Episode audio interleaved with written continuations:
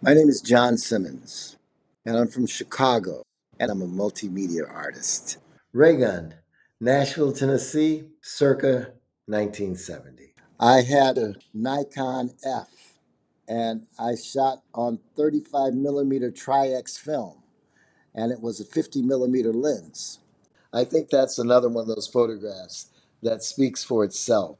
And just the imagination of having that toy gun you know, that doesn't shoot bullets. It probably shoots some lightning bolts or some kind of beam of some sort. And that little boy, you can see his little face is all dirty and everything. You know, he's a real little boy living in the community in Nashville, Tennessee. And I just feel like that ray gun signifies imagination.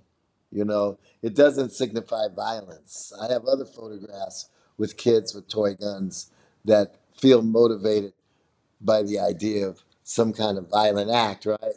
But that photograph just feels to me um, like imagination.